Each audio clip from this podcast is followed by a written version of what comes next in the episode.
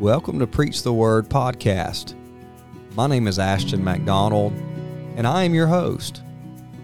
I'm going back in the archives for today's episode to a sermon that was shared by Pastor Shad McDonald on June 1st, 2016. The scripture reading comes from the book of Matthew, chapter 6, and verse 33. And the sermon is titled, Who's on First?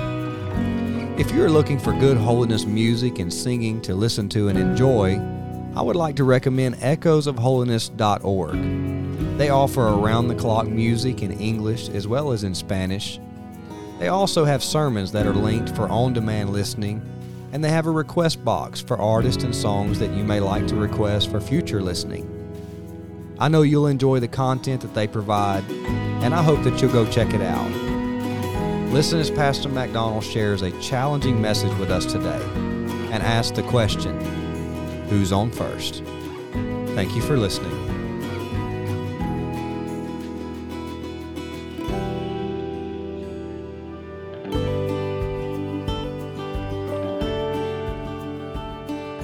Matthew chapter 6, verse 33. These are the words of Jesus.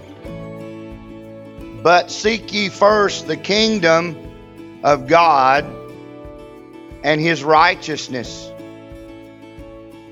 and all these things shall be added unto you. The first line, but seek ye first. If the Lord would stand by me tonight, I want to preach a message entitled, Who's on First? A longer subtitle would be Things Only Get Worse when God is not first. Worst case scenario is an expression that you hear in our society today. Worst case scenario is the concept that is in risk management. You find that in financial um, areas of business as well as insurance and investments. Worst case scenario. It's the idea of a man that is called an, an actuary. It's one of the most envied uh, types of employment in the business world today, I read. An actuary is a man that is familiar with numbers. It's a man that has a collection of data. A man that pours all these numbers into a system. And somehow or another, that system can compute potentially what may happen. It will compute what might take place. Some call those men financial fortune tellers. If you have a certain amount of money you want to invest, you can go to this man and he will tell you this is something you may want to do, and this is something that you certainly would want to avoid. And then when you place your money there at a worst case scenario, this is all that you would lose. This individual looks at a worst case scenario and he anticipates the potential loss. He considers what you may lose. And then he shows you how to minimize your losses in a worst case scenario of investments. Tonight I want to tell you that no matter where you may be right now, in your station, in your status, in your situation that you're in right now, it can get worse. You may think that you are at the bottom. You may presuppose that you are at your lowest. And you may think that it just can't get any worse than what it is. It can if you leave God out and that's what I want to talk to you tonight about putting God first. And when God is in the scenario, when God is in the situation, God takes a worst case scenario and he makes it the best case scenario. He takes all the potential loss. He takes all the potential, potential risk out because God is in control. You see, Jesus even spoke to, to us of a man that I would say in a sense that he looked at his life as a first case scenario. And he said, I will do this, and I will do this, and I will do this, and I'm going to do this. But really, a first case scenario of making himself first became a worst case scenario because God said of that rich man, You're a fool. This night, your soul is required of you. And so I want to show you tonight, simply please, that the thing that must be preeminent, the thing that must be paramount, the thing that must be first and foremost in your life is God. You must put God first. You must put God first. There's a lot of worst case scenarios that can happen in life. Reminds me, I read just today of a, a man that got a phone call and it was his doctor. The doctor was in but in a bit of a frantic. He said, I've been needing to talk to you. Uh, and so the patient said, Yes. The doctor said, I've got bad news and then I've got worse news. And the bad news is you're going to die in 24 hours. The man said, Oh no, what could be worse than that? The doctor said, I forgot to call you yesterday. Worst case scenario. Things could be worse than what they are. And so somehow or another, if I could, if I could give you the lens, if I could somehow give you a pair of glasses that would help you see tomorrow so that you could envision the future and you could see the potential that's there. I want to show you some things that you can do, please. I want to show you some things that will minimize your losses. I want to show you some things you can do so that God will be on your side. And it matters not what life may bring. It matters not the trouble that may come. Your faith and your trust is in God. In this single verse, there is first allegiance. There must first be allegiance. And so Jesus again says, but seek ye first the kingdom of God. So see that now. There must be allegiance to the priority of the king. A kingdom presupposes a king. A kingdom presupposes that there is one that rules. There is one that reigns. There is one that is righteous. There is a monarch. There is a leader. There is an overseer. There is a Lord. Aren't you glad to be part of the kingdom of God? You see, they are two kingdoms. They are at opposition of each other. There is the kingdom of this world. That is the kingdom of darkness. That is the kingdom of the enemy that is against our souls. But I'm glad I'm part of the kingdom of God. I'm glad I'm part of that kingdom. I'm glad I'm a child of the king. I'm glad I've been blood bought. I'm glad I've been forgiven. I'm glad I've been adopted. I'm glad I've been brought into the kingdom. I'm glad I'm part of the family of God. And so Jesus says, but seek ye first the kingdom. Uh, seek ye first the kingdom of God. Make God first. Here's where we find problems. Here's where I have difficulty. Here's where you find yourself in a quandary. Hallowell, C.J. Hallowell, wrote a book entitled Overbooked, Overbusy, and About to Snap in his book, Overworked, Overbooked, and About to Snap, C.J. Hallowell tells of how that he knew his life had become too stressed when he went on vacation and he had to use the phone. And there in the hallway of that little faraway cabin in that rural district where he was, there was a rotary phone. And he said, when I realized that I had to dial up and wait on the rotary to turn back around to get a call out. That wait made me so angry. My life had been filled with such impatience that I didn't even have time for the dial up on the phone. And oftentimes we get that way. We're so stressed. We're so pushed and we're so caught up in the hurry and the worry and the bury of life. But could I tell you, please, there's a remedy to that and that is seek God first. Put God first. Make Him Lord of your life. Make Him Lord of your day and everything will go a whole lot better. There must be allegiance to the priority of the King in our lives. Put Him first. I read one time of a farmer. He and his family were just about to sit down for supper.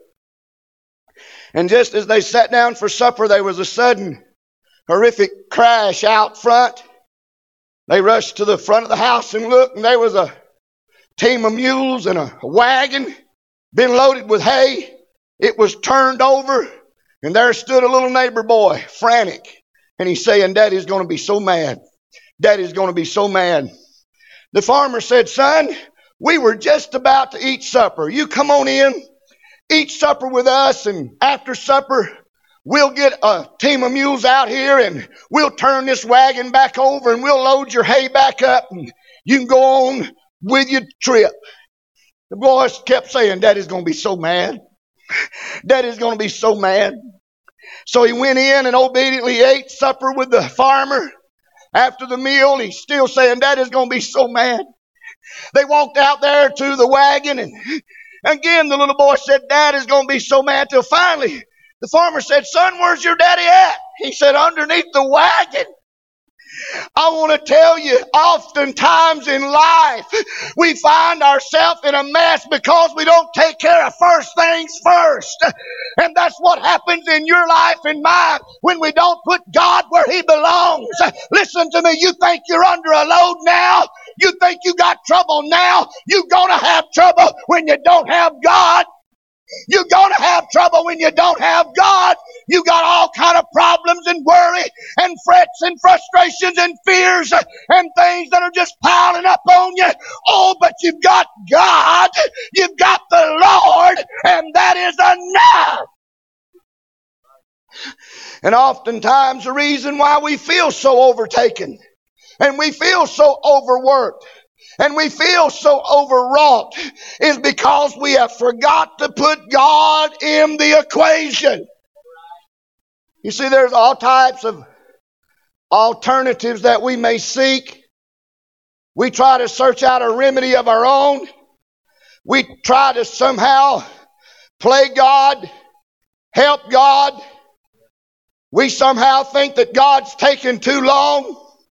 We somehow think that God is some old tottering grandfather up in heaven who's lost his sight, who can't hardly hear, and God's not going to do right. So we got to play judge. We got to play God. We got to play king. We have to manipulate. We have to somehow turn the screws and work things out for God. Listen to me, friend. He was running this thing long before you and I got here, and He's a big God, and He can take care of it if we'll just put it in His hand. None of you, none of you would have claimed to be an atheist. None of us are atheists in our faith. But I wonder sometimes in our practice, in our lives, are we atheists? Because we act as if there is no God. We act as if God's not able. I want to shout at God is able. God is able to take need another alternative. I don't need another solution. There is no other solution. He is the solution to the problem. He is the answer to the question. He is the remedy for the ill. He's everything that I need. All I've got to do is put God first. There are alternatives that we may seek. But there is an authority to which we must submit. At the end of the day, when I've exhausted all of my strength, when my mind is taxed, when I'm weary and torn, and I'm spent, and I've done everything I know to do, I have to go back to this truth. He is God and I am not. And as soon as I learned that, life goes so much better. He is God and I am not. Oftentimes in our little universe, in our little world, we think that we must put our hands on it and we'll work it out. We'll go over here and do this, and we'll twist this screw, and we'll turn this knob, and somehow or another we will adjust, and we'll fix everything. But really, when it comes to life, we're all thumbs, and we can't make it work. The masterly mechanism of the universe, the cycle of the seasons, the revolution of the earth, and the orbit of the planets. God's got it all under control. Hey, hey, church, He's a big, big God, and all I've got to do is put Him first, and He'll take care of everything in my life. Who's on first?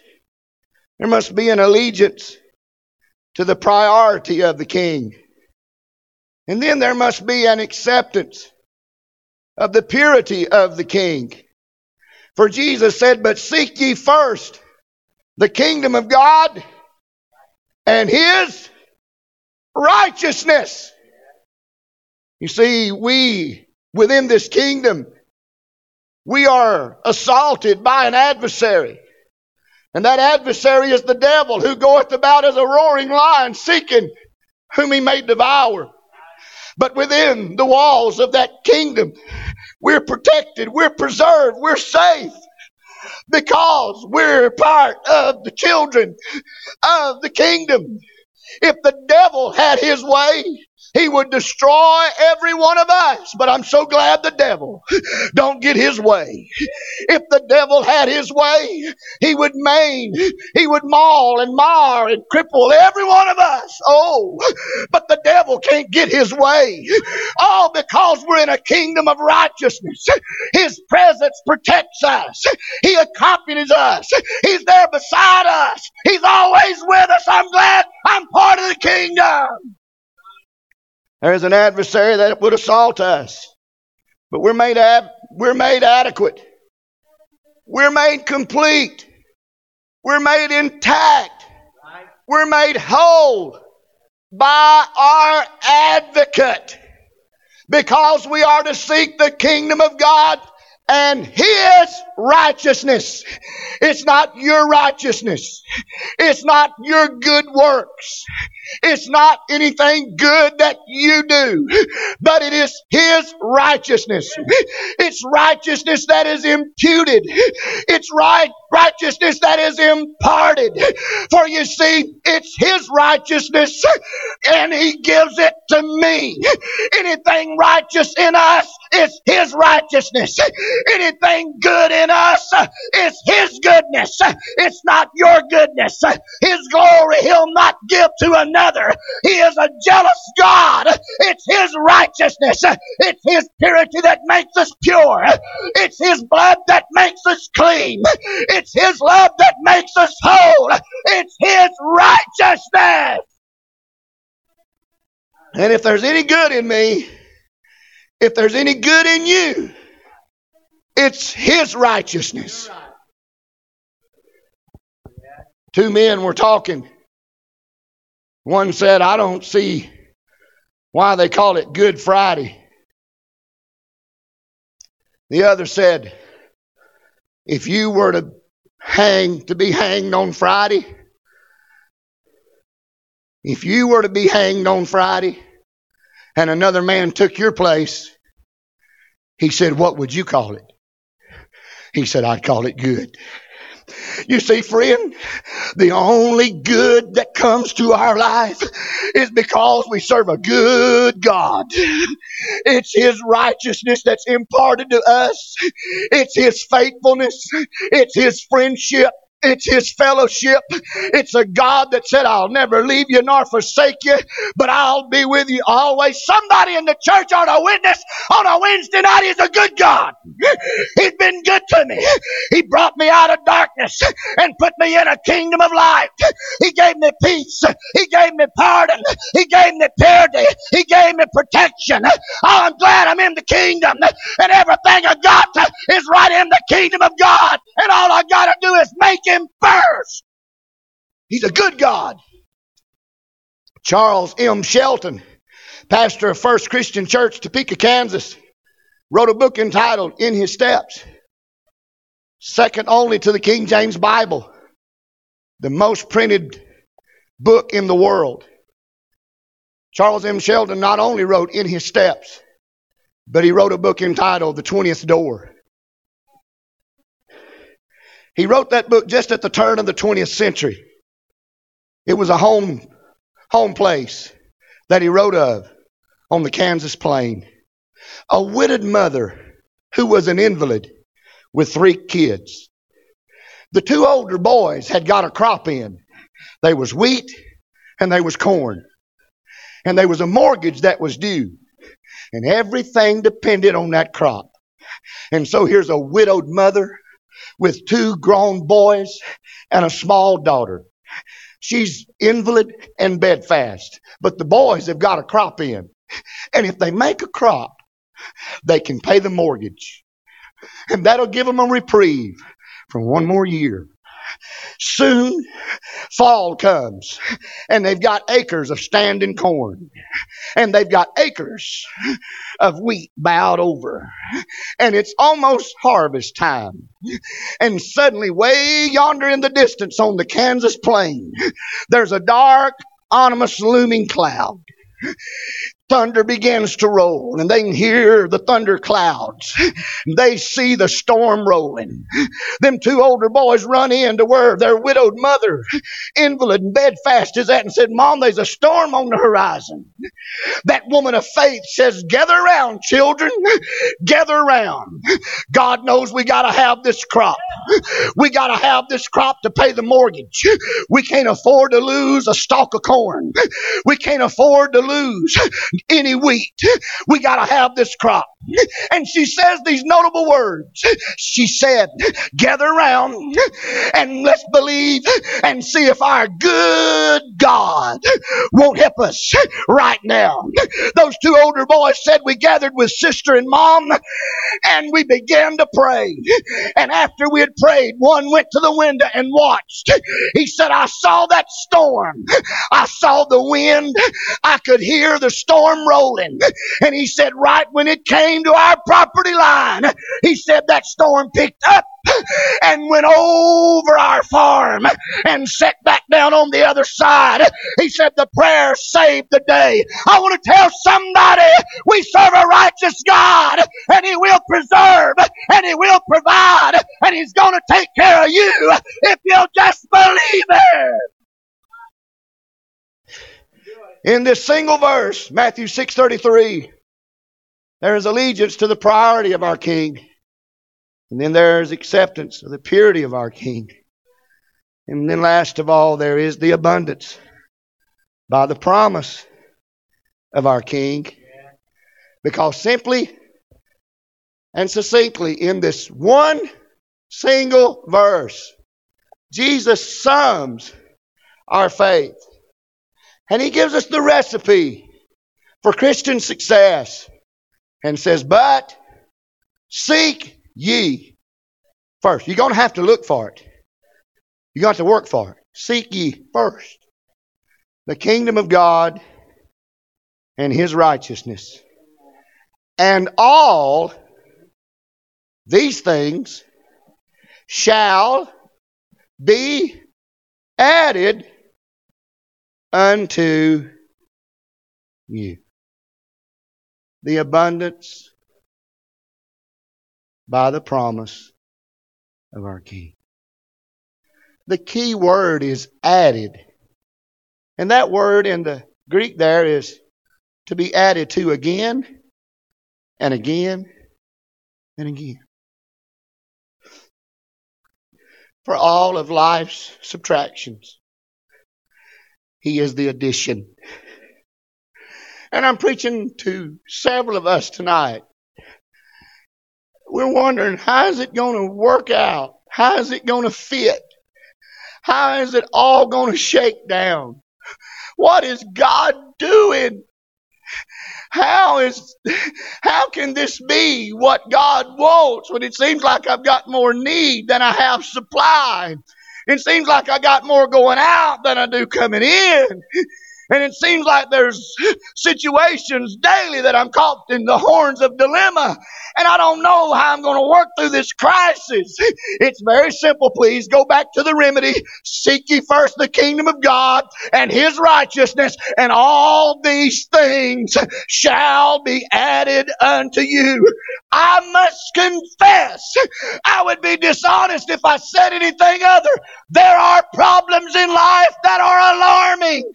They are things that cause me to quake in fear. There are situations that I don't know how to work out. The strand is too tangled. I cannot work the puzzle. It makes me anxious. It alarms me. There are problems in life that are alarming, but there is the provision of the Lord that is amazing. He said, I'll take care of it. I'll supply. I'll meet your every need. It matters not what you need. All these things shall be. now help me with that, Daddy. Tell me one more time. Did it say it may be? Did it say it could be? Did it say it might be? Or did he say it shall be? Did he say it shall be? Have you ever known him to lie? Has he ever backed up on his word? Has he ever had to retract a statement? Has he ever had to say, I misspoke? Has he ever had to say, I said that wrong? Or can you depend on what he said? He said, It shall be added. It's not a question of if it will, or could it be, or it might be. He said, It shall be added unto you. Glory. I felt the touch of the Holy Ghost right there. He said, It shall be. It shall be. Oh, yes, when life alarms me, what God does amazes me. And He gives me a super abundance. He adds and adds and adds again. And God somehow comes by. And when there's not enough, He makes up the difference. And now there's more than enough. I'm glad that when he says it shall be, it shall be.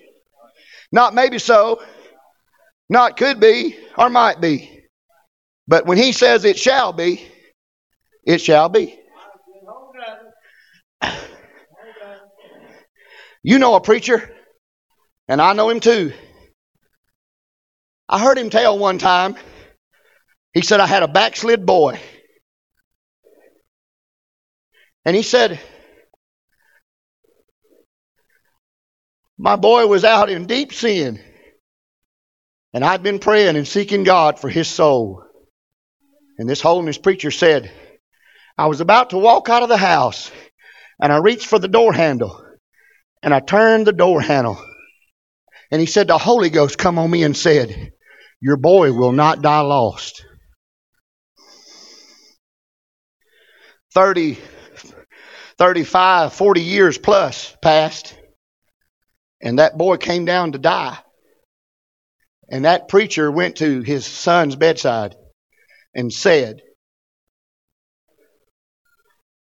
Is everything right between you and God? And he said, Everything's right. I'm saved. I'm ready to die. They buried that boy not long ago. That minister and his wife, just weeks after they buried their son, went to a fellowship meeting. In that fellowship meeting, a minister walked up to that preacher's wife and he said, Sister, you have not yet received peace and assurance that your boy made it. But God is going to witness to you that your boy made it and your boy died saved. As soon as that minister said that to her, the Holy Ghost came on that good sister and she began to worship at that same moment that she was worshiping, a minister from the other side of the building, not knowing what was just said to her, walked up to that same lady and said, Ma'am, you've been waiting on assurance about your boy's salvation, but the Holy Ghost come to tell me, told me to come tell you that everything's okay. And Chucky Barnett made it right. I heard Brother Barnett tell that story. And he said it was a few weeks later. He said, I was thinking about Chucky being a 17 year old boy. And then I was thinking about what God had done for Marietta and sent two preachers to confirm it. He said the Holy Ghost came down all over and said, Charles, I kept my promise to you. I want to tell somebody tonight, if God said it shall be, it shall be. If God said he's going to do it, he's going to do it. If God gave you a promise, I said start believing God. If God gave you a promise, hold on for the promise. Stand all over the house and let's give God some praise in this room. I believe you, Lord. It shall be. Sister Cindy, come. Let's give the Lord some praise. Father in heaven, Lord, I ask you right now, stir up faith in hearts. Oh, hallelujah. You're here tonight, and you you're in a quandary and you're in a place of decision. Which way do I go? What move do I take? What direction is for me? The remedy's all in this. Seek ye first the kingdom and his righteousness, and all these things shall be added. Hallelujah.